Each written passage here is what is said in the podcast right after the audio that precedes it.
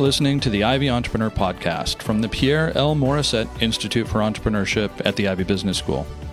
In this series, Ivey entrepreneur and Ivey faculty member Eric Janssen will anchor the session. Jodi Kovitz, thank you so much for coming to hang out. I'm so excited to be here with you. I appreciate you making the time. I know you've got uh, incredible demands on your time, but I really appreciate you making the trip in from Toronto. Thank you. Well, joyful. And Ivey being my alma mater, it's really actually very meaningful for me to be back and love the work that you're doing and love what you're teaching your students. So happy to be part of it. Awesome. So, I think three big things I wanted to cover today, but the first one is a little bit of your backstory and then getting into how did you actually make the leap to start Move the Dial. But if we go way, way back, I want to hear about handheld cards. Okay, I'm going to tell you. So, handheld cards was my first business, and I started it when I was 16 years old. And the vision was to create beautiful art that would be greeting cards. And I am passionate about art and I love to use my hands. And I really wanted to come up with something that filled what I saw as a unique need at the time in the market to create something that was bespoke. And I lived very close to a greeting card store, and that's how the idea came to me. So I was very lucky. My parents were very supportive of my curiosities. and my mother, you know, schlepped me down to the Japanese paper store and took me to all these wholesalers so I could buy all the different pieces. And between 16 and when I started my undergraduate degree at Western, and I actually started at Huron before I came to Ivey, you know, I sold the store that sold the cards around campus. And I really did learn about how to build relationships from that card company. And I'll come back to that a little bit later when we talk about talk about my approach to building relationships. But for me, the significance of handheld cards and even being here at Ivey today, I believe that that entrepreneurial story of having a vision, dreaming a little dream, it was a very small, sort of very specific product that I created, but then actualizing it and being able to have speak to the experience of growing the company. I had people who worked for me in my residence, even on the floor of my room. We had a little sort of assembly line and using sort of that story of growing the revenue and building those clients and that and those reven- revenues over time to get into Ivey, And that that I think that the entrepreneurial spirit that I had is what enabled me to distinguish my application.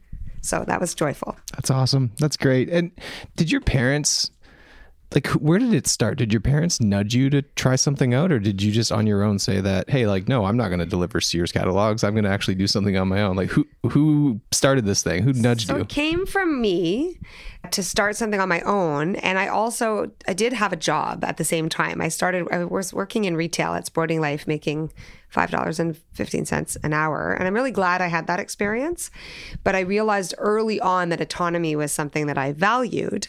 And so I think part of the impetus for creating my own company was if I create my own thing that I'm really passionate about, maybe I can make money as opposed to having to like clock in and clock out and have a Mr. Sub for lunch every Saturday when I have a 15 minute lunch break. So I think that's where it came from. But I think the even the fact that I would think about it came very much from how I was raised. Mm-hmm. And, you know, all my parents played a role in that. But in particular, you know, my mom really encouraged all of us, my siblings and I, who interestingly are also all Ivey grads, we have all went to Ivey for our undergraduate degrees, was to be curious and encouraged our curiosity and to pursue many different passions and enabled and supported that. So, you know, for example, I played several musical instruments and my sister played hockey and my brother, you know, also was into music, you know, from music to to art and you know all these different things that and I think that mindset of you can do anything you put your mind to is part of what enabled me to even have an entrepreneurial mindset in the first place. Hmm.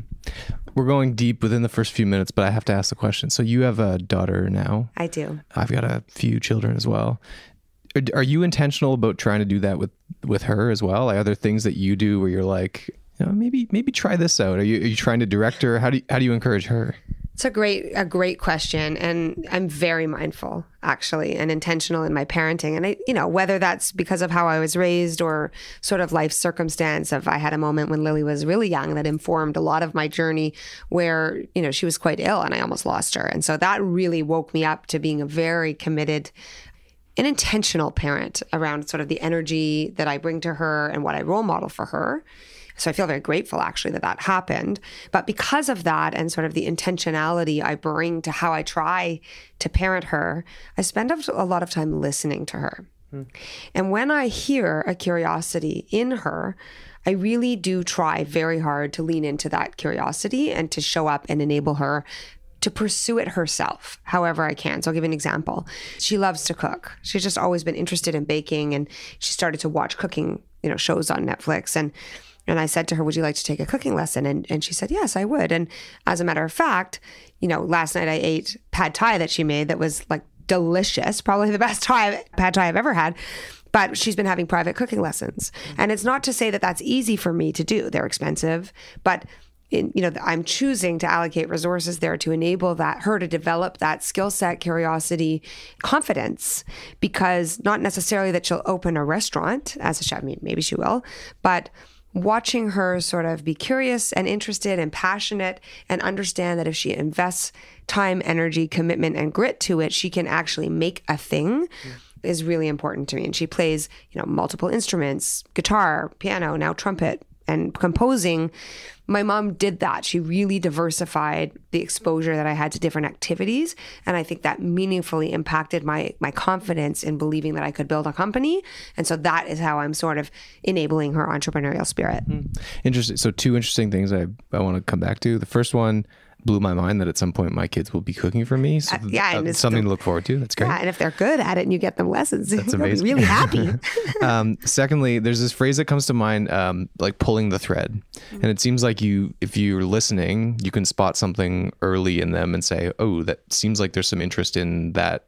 thing let's pull the thread and support it and see if we can help nurture it a little bit so that's interesting absolutely and and you know understanding that just because they're little humans doesn't mean that they don't have a very strong point of view of who they are. Another example, you know, we had we just had our summit, Move the Dial, the company I now uh, own and founded, which I'll get into later, hosted a summit for 2,800 people this year. That was you know recently.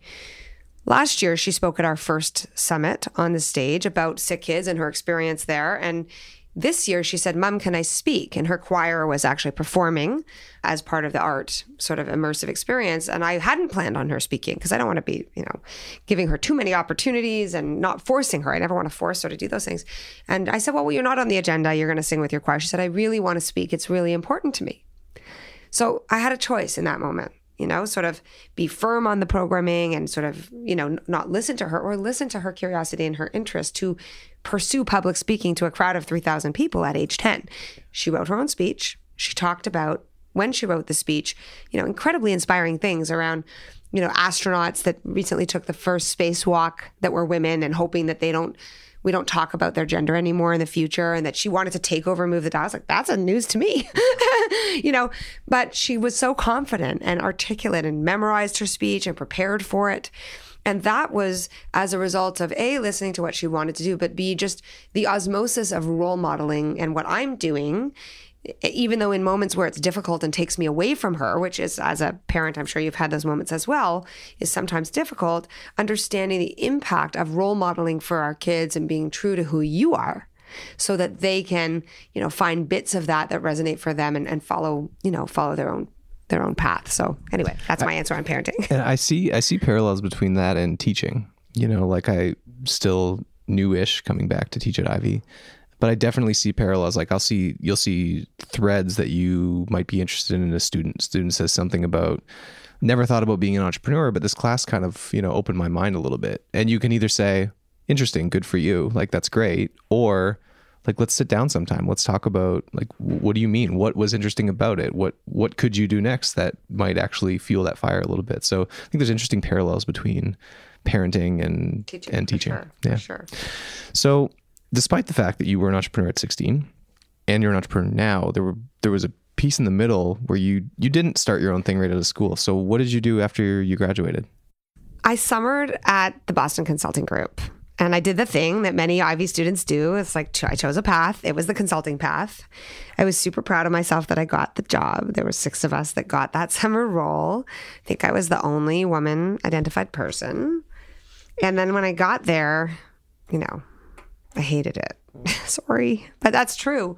And it was, you know, the firm was amazing. It was an incredible opportunity to be there, great culture, but it was being, you know, in the spreadsheet, doing the analysis, which was not what I call my superpower, right? We all have things that I think, skills that we can develop. Certainly in my time at Ivey, I sharpened my analysis, you know, modeling s- skills, which was never sort of my strong point growing up. I wasn't sort of, I never saw myself as very good at math and I, you know, sharpened my saw enough to get the summer job and get through the case studies. But it really was hard for me. Mm-hmm. So it was almost like um, squishing a square into a circle for me to do that.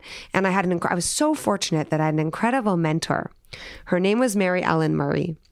And she was a, a very strong, inspiring human who, in fact, was going through breast cancer treatment at the time and would come to work completely bald, not even wearing a wig, and just proud of herself. And that was a really important role model experience for me to see what it was to sort of be confident. And she took an interest in me and she saw that during the day I was doing my job and at night I was doing my side hustle, which is in fact the first social movement I built while I was at Ivey, which we can talk about later. But I built this investment challenge and she saw that I was so passionate about the entrepreneurial little venture, which was a nonprofit sort of social movement game that I was building for the students versus the actual work that I would have to do in order to be successful at BCG for many, many years before I would ever get to be doing selling or anything entrepreneurial. And she took me out for lunch. I'll never forget it to a restaurant called Canoe that overlooked Toronto. And she looked at me and she said, You need to follow your heart and you need to be, you know, listening to where your passion lays. And I wish I had. And if I had done that, then I may never have ended up with breast cancer. So I can't watch you conform yourself just to do what you should do, quote unquote, because you're at Ivey or because you got the opportunity. I really encourage you to think much more out of the box for yourself. You you really have an entrepreneurial spirit and you need to nurture nurture it. Mm. So I listened to her and I went to, I just spent my last semester at Ivey in Milan on exchange at Bocconi, which was a life highlight. I could talk about that forever. But that was just truly a life highlight for me. And I think I derive a lot of my ability to hustle and have my confidence as an entrepreneur in my ability to figure out anything from having lived in Milan, in fact, where, you know, English was not the first language, which you wouldn't know if you haven't lived there. Right and I had to learn Italian and figure it out. And so that was a huge part of my life. But then, you know, when I graduated from Ivey, I came back and I got a job at WorkBrain. And WorkBrain, the CEO was a guy named David Ossip. Of course, I'm sure you're quite familiar with him, given that uh, Justine, your partner, um, you know, has worked there and has has really uh, driven the company becoming what it is today with him. And I was very fortunate to work with David. I learned a ton from him. Global mindset. How do you build a thing with a vision of excellence? How do you just grit so much that like your mindset is yes we can always no matter what no matter when it's hard and at the same time there was no women on the leadership team that i admired or looked up to and it wasn't overt in that moment that I was leaving WorkBrain because there was no women. I, I didn't know that then, 20 something years ago. But I did meet an awesome woman who I could relate to, who I'd been introduced to for the purpose of a mentorship relationship. Her name was Pat, is Pat Krajewski. She's still a close mentor today. And we were supposed to have coffee for her to maybe give me some mentoring. By the end, she was offering me a job, and I had said yes on the spot you know, walking away from all my pre PO equity, which at the time I didn't know was quite foolish. But, you know, I, in my heart, I now know that it's because I think we all need role models that we can relate to.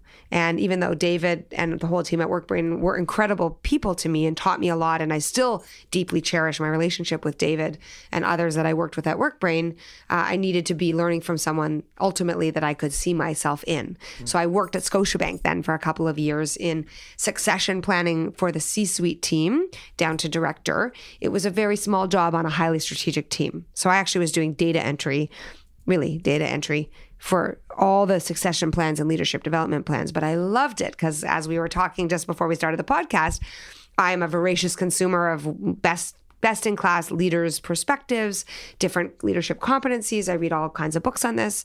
And it was like doing a little, you know, MBA in leadership mm. by working at Scotiabank for those few years. I then decided to go to law school because I had always wanted to do further education. And I didn't really at that time see the, the necessity to come back to Ivey and do a one year MBA. A lot of my friends did. I'm sure I would have gotten a lot out of it, but I thought I could get a lot out of going to law school and learning how to think critically. And then I could always hang a shingle as a lawyer if I ever needed to. My mother had been divorced when I was quite little, and I always wanted to be able to be financially independent. So I went to law school never thinking I would practice. I thought it was a good backup plan and then I'd go back to business. And I, you know, loved and excelled in my business law course. You know, I, I remember, I'll never forget, I got the prize in, in business association, like the top place in the class. And it was natural for me, therefore, to go back into business or go into business law. But I fell in love with family law. Hmm. Don't ask me. I mean, I'm, you know, I'm, I, I thought it was interesting intellectually. The law was changing. I was fascinated by assisted reproduction and sort of the law that was changing in that area. And I also, the entrepreneurial spirit in me sort of thought, well, if I'm going to practice and hang a shingle or like practice in a larger law firm, I can probably use my selling ability and my entrepreneurial spirit to build a practice early. So that's what I chose to do. I could have been a corporate lawyer, but then I had the opportunity to become a family lawyer and I chose it. And I actually was extremely entrepreneurial in my approach to the practice. I had a business plan. They laughed at me. The partners laughed at me. I'll never forget this. Initially at Torkin Manes when I when I articled and worked there, because I went to ask for two thousand dollars to support my business development plan. And of course I wanted to take they're like, we have never seen a first year associates ever have audacity to do this, but we we can't say no. Uh, several years later, I was sending my business around to plan around to all the partners and and sharing it and um, you know, some of them saying, you know what, we're sorry, we we we didn't believe in you, but they were very supportive and enabled me, and particularly the senior lawyer that took a bet on me. His name's Lorne Wolfson. I'll be forever grateful to him for his mentorship and belief in me. You know, he supported me building my own practice, but he also taught me absolute excellence in communication. And that skill that I spent 6 years learning how to draft. He would he would take a red pen 7 times to a document and literally cut it to shreds. But the fact that he took the time when he's a guy that bills $1500 an hour to teach me so that I would learn how to articulate a value prop in a concise way so that I would understand how to sell at that time the judge or the client on what I was trying to attain how to be thoughtful around composing, you know, an, an argument, which, you know, now that I spend a lot of my time selling a vision, you know, has been extremely helpful. So I mm. did that for six years. What happened was, and I did build quite an accretive practice. What happened though is my daughter got extremely sick. I spent two years in and out of sick kids with her. I realized in one of those moments that I I actually had lost myself while I was becoming a lawyer. So I had always done community work. I had always worked out my entire life. It was very important to me physical fitness, develop, personal development, friends, family. And all of a sudden, I was just a lawyer and a mom who would run home, put my kid to bed, run back to the office, work till two in the morning. Like it, I really was a bit of a mess. And in that moment with Lily, you know, had this big wake up call where I was like, oh, I could lose the only thing that matters to me.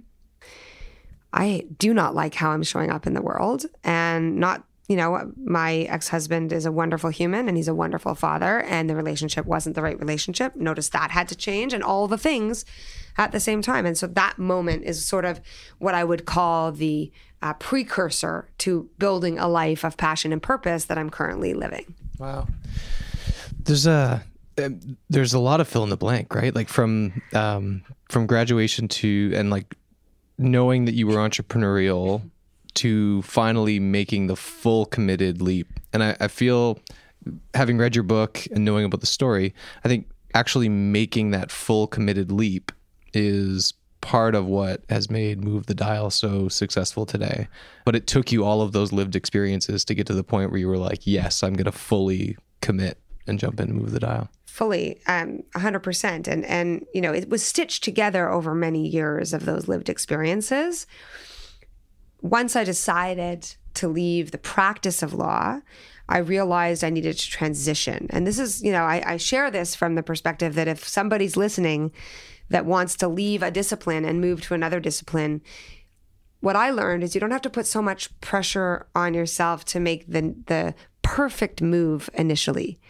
I went to Osler for five years that were a great gift to me. Gift in the relationships, gift in what I learned. And there was an end to what I learned and experienced there, even though I knew that doing strategic business development at a law firm wasn't necessarily my, the, my career. But it was a really important transition for me and a really important, you know, on the job education experience, without which I don't think I would be where I am. Mm. But I, sometimes when I'm coaching people, and I'm sure you've had this experience too, people put so much pressure on themselves if they want to leave a particular discipline like iBanking or consulting or you know whatever it is law to get the next move correct it's actually it's not a linear journey and so when i was at osler and i did do strategic business development for five years and i moved up and you know they recognized my potential and, and kept you know investing in me and supporting me i took a, an ivey executive course actually that transformed my life with a teacher named dennis shackle Yep.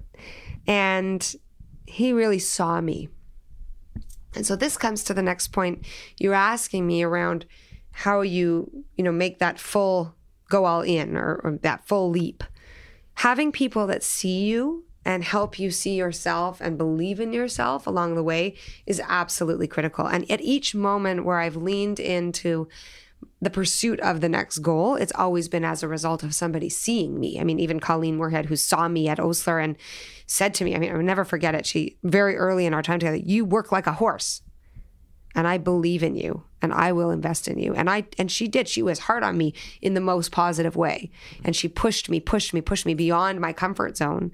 And then when I met Dennis and he saw me and you know, he he invited us to do a speech in that course that he taught, Persuasion and Influence. It literally was life changing for anybody listening. Take Dennis's class if you can.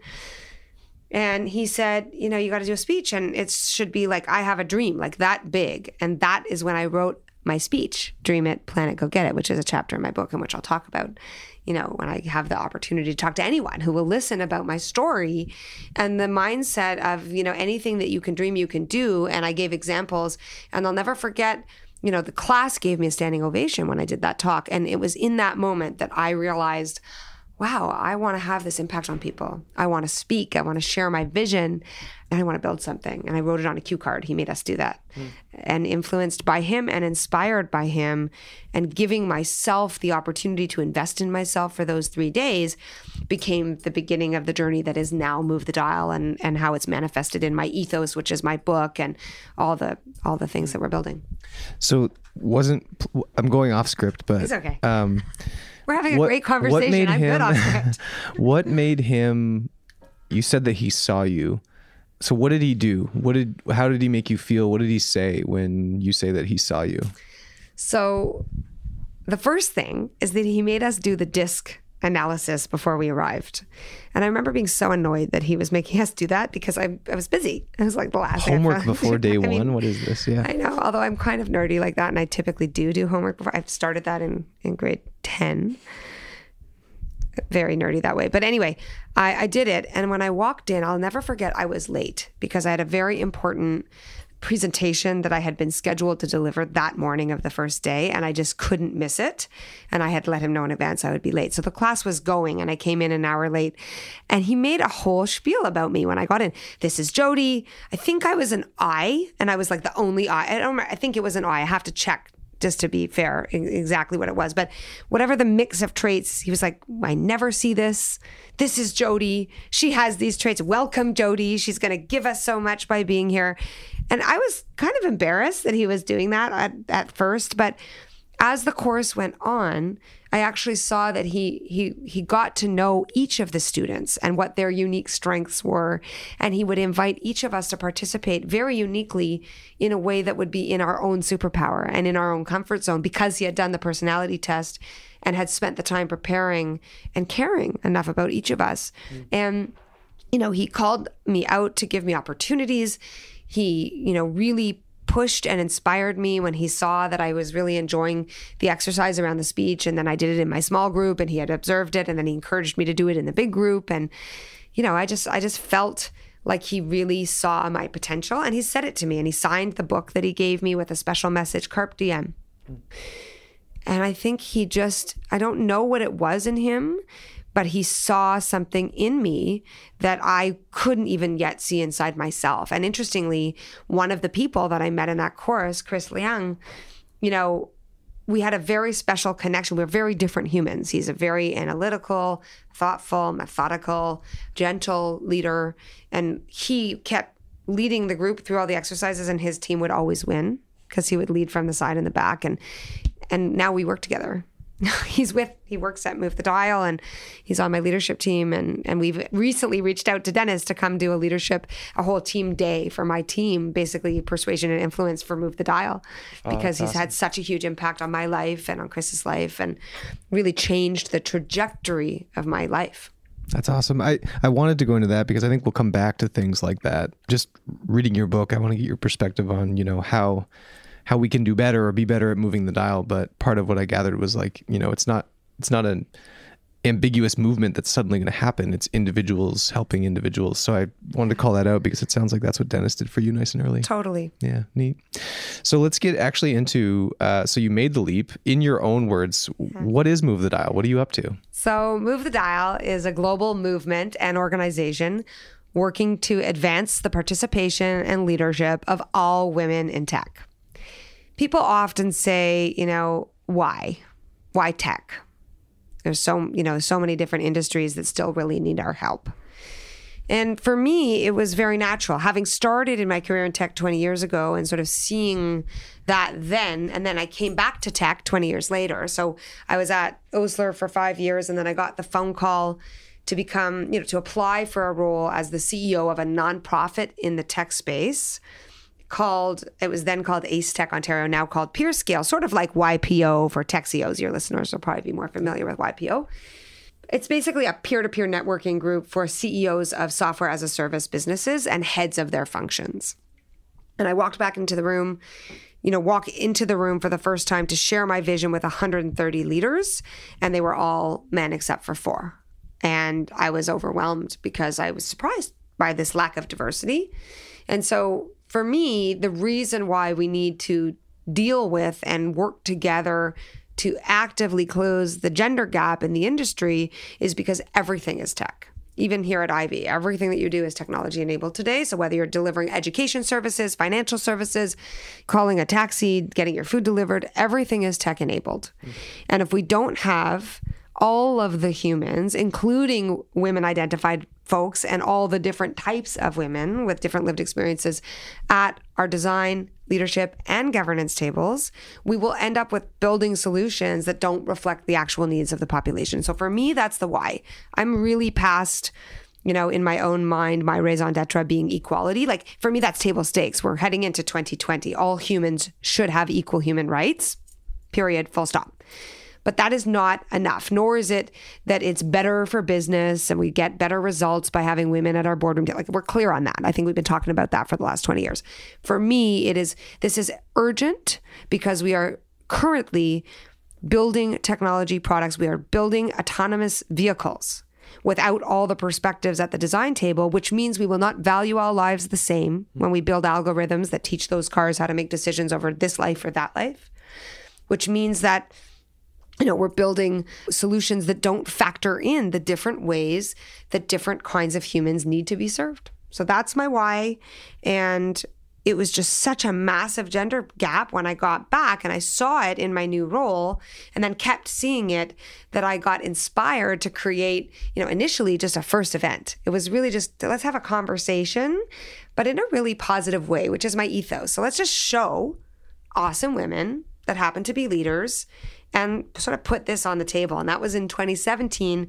And that little event, you know, given where we were at as a society and the hunger for it in the market at that point has now turned into global movement. We've touched over 50,000 people in the last two years. I have a team of 22 staff. It's my full time gig, you know, and, and there we are. Wow, that's yeah, it's been amazing to see it grow from the sidelines. So congrats to the I know it's early in the journey still. Yes, we're um, just getting started. Just getting started. So I hear you. And I was one of the leaders in a technology company that probably unknowingly, until someone called it out, realized that I didn't have a diverse team. So, you know, I'm competing for talent in a really competitive market. I need to hire quickly. I have an all, say, I have an all guy team today. Where do people even start? You know, I, I can't afford a chief diversity officer. I know this is important but where do I start? So I think uh, for me, it really starts with mindset. You have to step into the mindset of it really matters to ensure that we have diversity of lived experience and perspective and thought on our team because we're going to do a better job and have a better product as a result even even on a, even and especially on a sales team particularly as you know building teams that reflect the population becomes increasingly important to your clients if you're out selling with an all male, all white sales team, when that does not reflect the reality of your clients, that is not going to bode well in terms of your opportunity. So for me, it starts with mindset and making the decision that we are going to be intentional not just have good intentions. Mm-hmm. And so what that means is if you as a as a leader of a sales team, you don't know how to run a sale, you know, a recruiting effort that will a, attract different types of candidates. B, will be intentional, understanding all sorts of issues from how the job description is written to who is on the panels, whether we have been bias trained in terms of preparing for interviews and how to approach interviews and what is the process. Where are you looking for your candidates? And even if you're using a recruiter, is that recruiter by extension of you you know, being extremely intentional and thoughtful around bringing in all sorts of candidates. And, you know, I really understand the lived experience. I've lived it. The need to hire fast and how that, especially in a scaling technology company, can really feel like it needs to trump hiring thoughtfully early enough in the game. Because the, the challenge is not being intentional begets a problem that then if you end up with an extremely monogamous group, it's very hard to entice or attract anyone who wants to be part of that group as an only. And I, I certainly, as a white person of many privileges, don't understand that ex- lived experience, but I have. You know, and I have done a lot of listening so that I can start to understand from others who are teaching me that when a team looks all the same, it's very hard for somebody who looks different or has a different lived experience to want to join the team because they're not sure if they'll be valued on the team or feel that they belong. So, you know, there is a very comprehensive list of tactics that any leader who's looking to intentionally, mindfully build a much more diverse team can use. But I would suggest that it really starts with mindset, understanding what you don't know, as I did very early on in my process. I really did not know how to do this. I'm still learning, I always will be.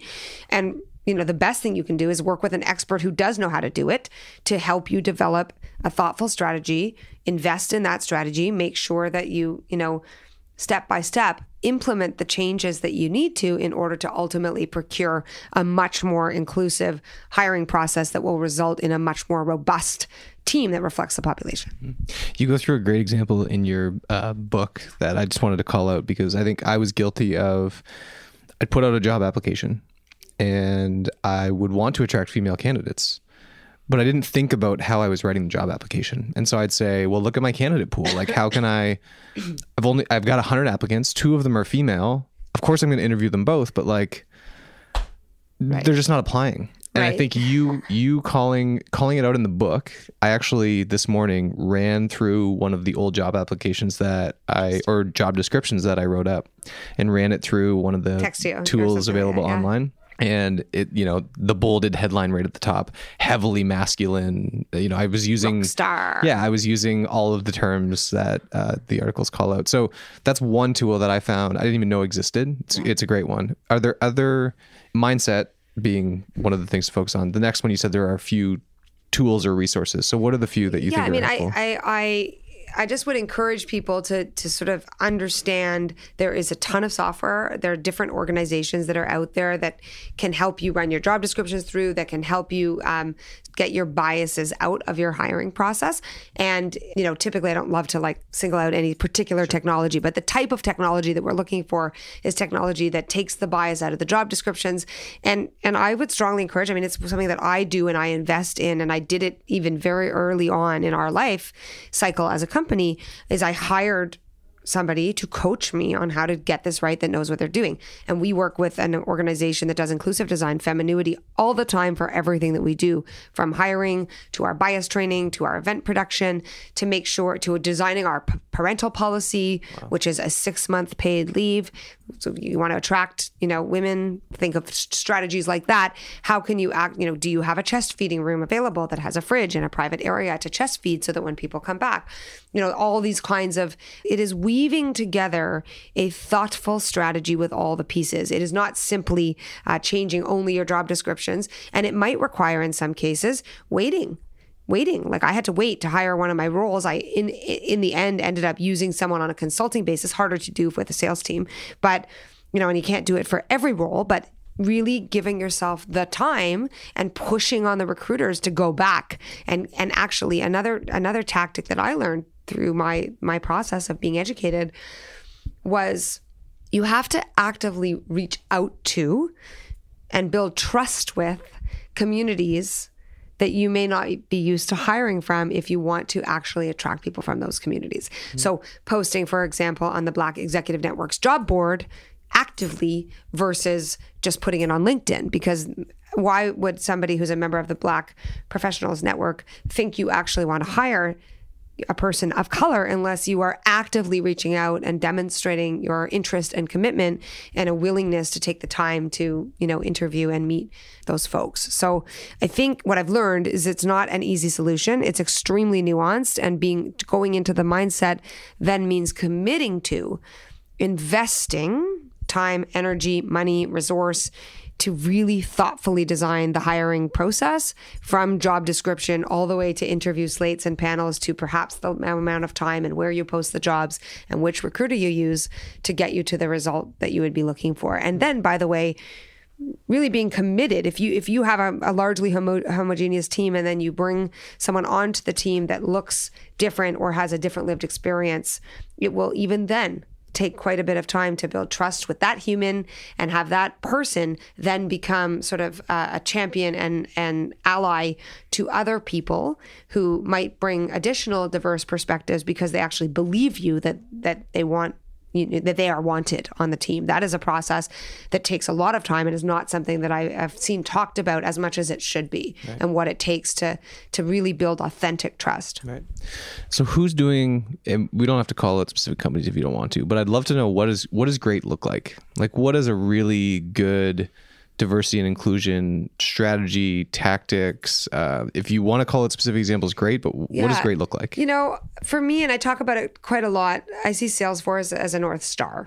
I think in the reason why I say that, and certainly, you know, there's lots of partners that we work with at Move the Dial who I think are getting doing a really good job of this as well, hmm. who have extremely diverse teams, meaningfully, you know, in, in increasing the relevance of their product. But I'll talk about Salesforce because I think for me, what they did is set a very bold vision quite some time ago now around what equality means.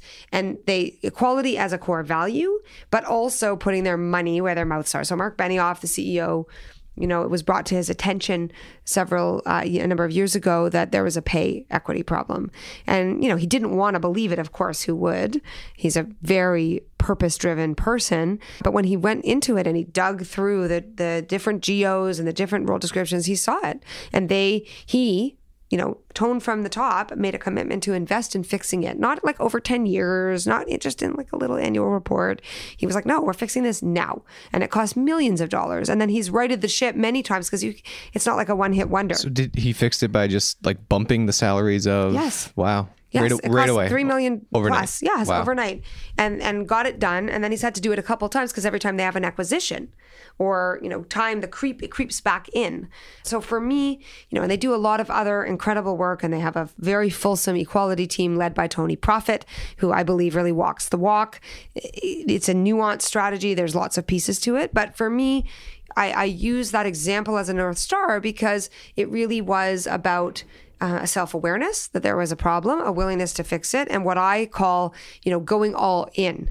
And all in doesn't mean just we talk about it and we have some good intentions, but we're not prepared to invest in it. Mm. All in means we fix it, we invest, we measure, we fix it again, we spend money. This is important as a strategic business priority and as a core value to us as a business. So, you know, another example when you look at, you know, all the different organizations that we work with who are investing in this work and even particularly those who know they don't have it right and they're not at the end of what perfect looks like but they say like we are in with you. We want to learn together with the community. We want to fuel this work.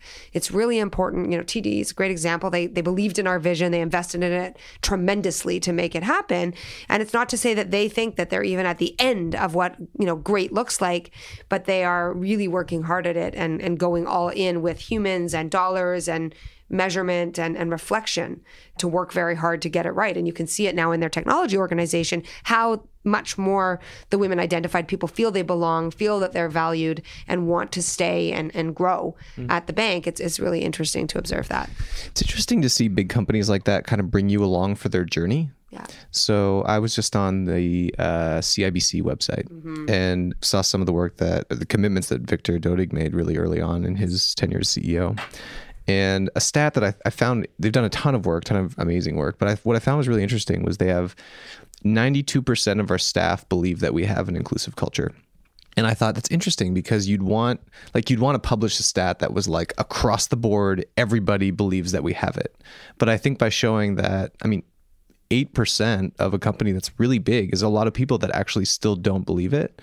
But them publicly putting that out yeah. there that like we're not there yet, but here's where we're at is really cool. I yeah, really I love neat. that. I think the transparency is critical. And I think they're another great example.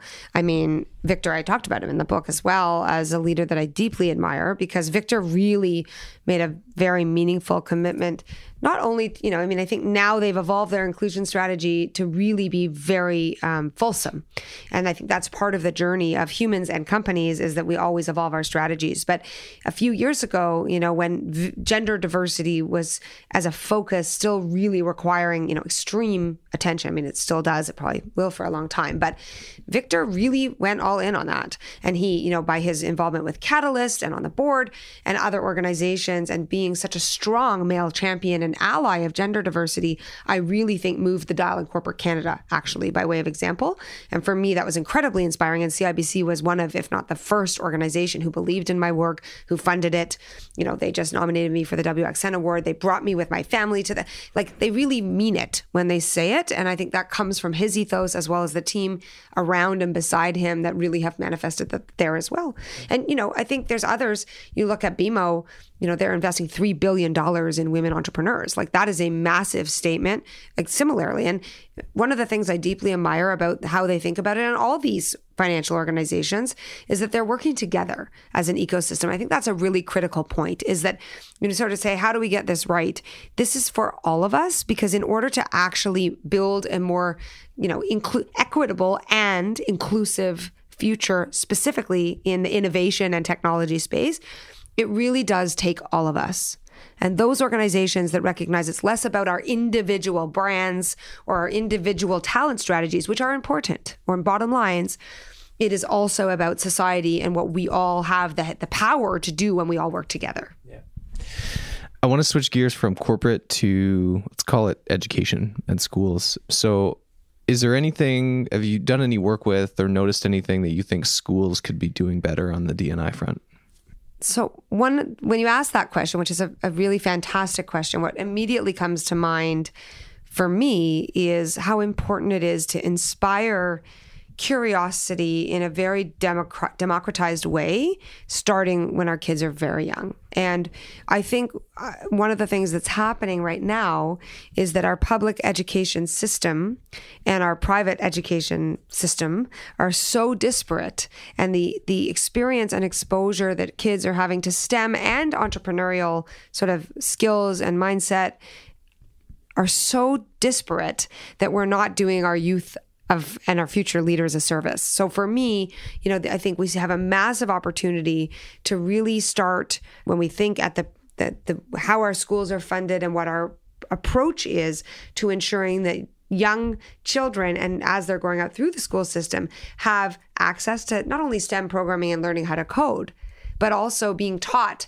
the skills that we require for our future that is really about being able to have curiosity, solve the world's big problems, and be able to sort of become, you know, have an entrepreneurial spirit, if not breed only entrepreneurs. And I, I you know for me that is the the something that i'm thinking deeply about and and what move the dial will be working towards in 2020 delivering programming that will augment and enable much more democratized access to that sort of uh, role modeling and, and exposure I think about, I mean, a lot of the things that you talk about for tech are also applicable or could be applicable to schools. Think about the way that you attract candidates, profile candidates, interview candidates, the way that you reward, incentivize, or call out, call in behaviors that are acceptable or not in programs. Um, Absolutely. I mean, it, I don't know enough about sort of the current admissions process, for example, at Ivey to even know how you approach it. And I'm sure there's been a ton of thought and care given to it.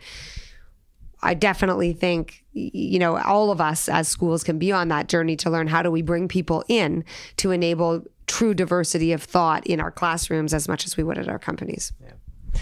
so I want to, your book, I devoured it. You can see all the dog-eared pages and Thank you. I notes and like scribbles. Uh, I thought it was great. Is it is it available? So it will be soon. Okay. You can sign up on my website, jodikovitz.com, to be notified right when it's out.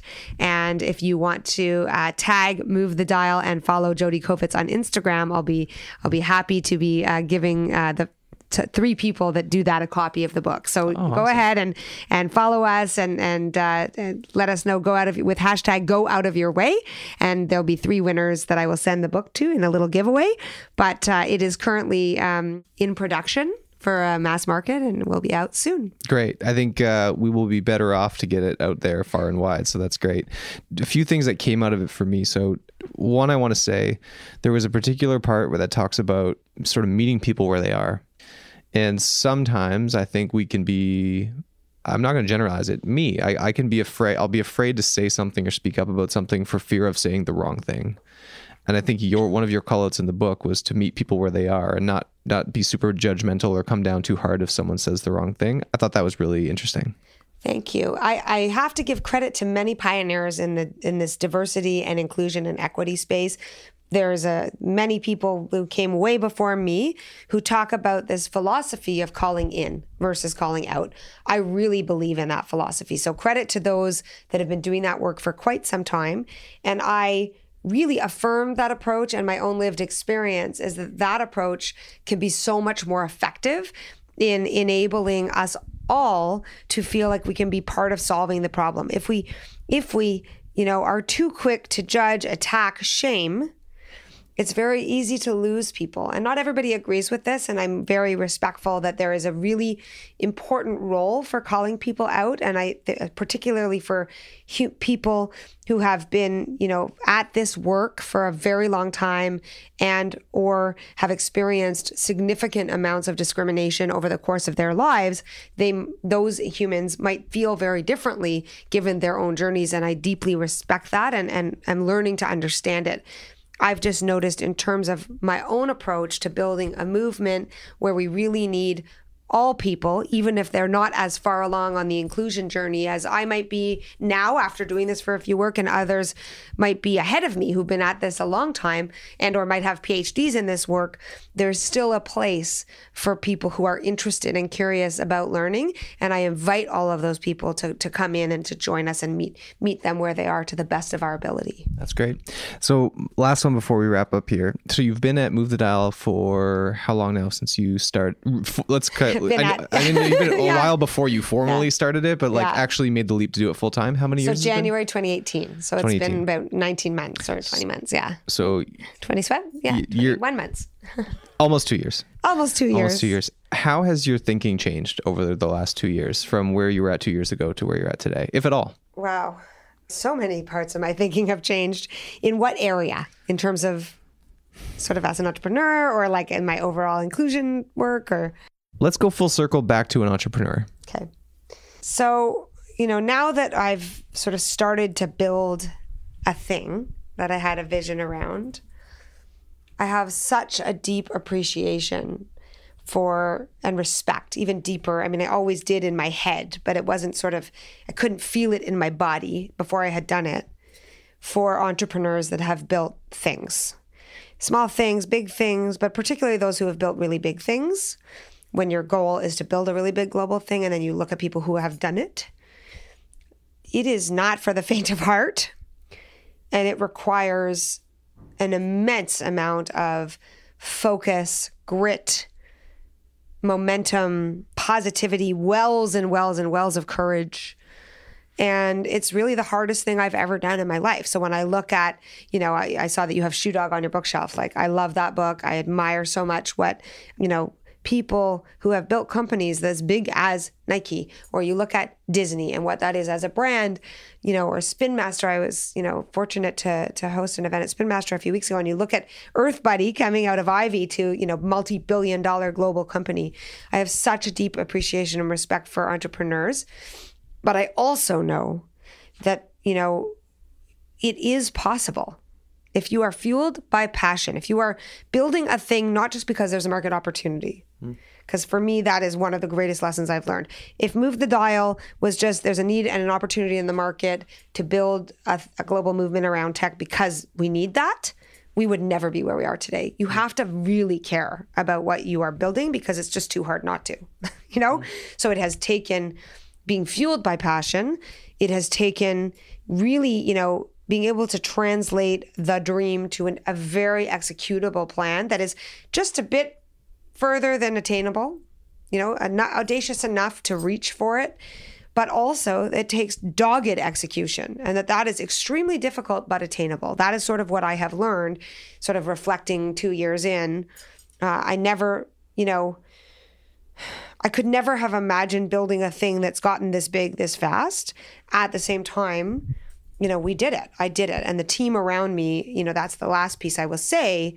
Your team is everything. This would none, none of this would exist without the people that have believed in me and the vision and mostly the team that's on the ground behind the scenes that don't get the glory of celebrating you know how impressive it is that we've done this. It's really been because of them and because of an intense focus on the leadership of them that has enabled this to to happen. Yeah. Well as someone who has been partially not as big as uh, these global organizations, but as someone who knows what it is to build a company, you're doing amazing work. Thank you. It's amazing to see the work that you for 18 months. Like that's not a long, you know, two years is not a long time to come as far as you have. So to co- accomplish everything that you and your team have in such a, frankly, a short time is is amazing. It's very admirable. You've done an, an awesome job. Thank you. Yeah. I appreciate that. Is there anything we've got? Uh, big listenership now. So a lot of people are listening on these podcasts. Is there anything that this the Ivey community or the listeners can do for Move the Dial or for you? Well, thank you. I appreciate that question. That's so thoughtful. Well, join us. I mean, first of all, sign up at movethedial.com to be part of the movement. We have tons of exciting programming coming out. We do lots of highly curated events from something we call dial moving dinners where we gather people to really help them around the spirit of generosity to help one another. We do very large scale events that people can sponsor, attend, participate participate as speakers. We have tons of esteemed speakers in the Ivey community. So if you have a great story to share, we have a stories platform that's global storytelling. So it doesn't matter where you are in the world. We will sure be back in Japan and London this year and across the US. Share, you know, reach out to me just um, through movethedial.com and you can connect with us in order to to join us. And I just really encourage you outside of Move the Dial itself as an organization. And of course, we, we welcome sponsorship and community members. But outside of Move the Dial itself, my key message is we all have a role to play in order to ensure that the future reflects the population. And it really does come down to very tiny actions that each of us can do. So ask yourself, if you're listening today, the question of what can I do tomorrow and or once a week to move the dial for someone else? And what that means is to literally go out of my way to create a small opportunity, invite someone to a meeting, offer someone some advice and coaching, create an email introduction that might be transformative for that person. Use a little relationship capital. Sometimes it's two minutes, but it's that choice to act because the dial doesn't just move. Awesome. Well, I appreciate you coming in and making the time, and thank you for spending a little bit of time and sharing some of what you've learned with us. We appreciate it. My pleasure. Thanks for having me. You've been listening to the Ivey Entrepreneur Podcast. To ensure that you never miss an episode, subscribe to the show in your favorite podcast player or visit ivey.ca forward slash entrepreneurship. Thank you so much for listening. Until next time.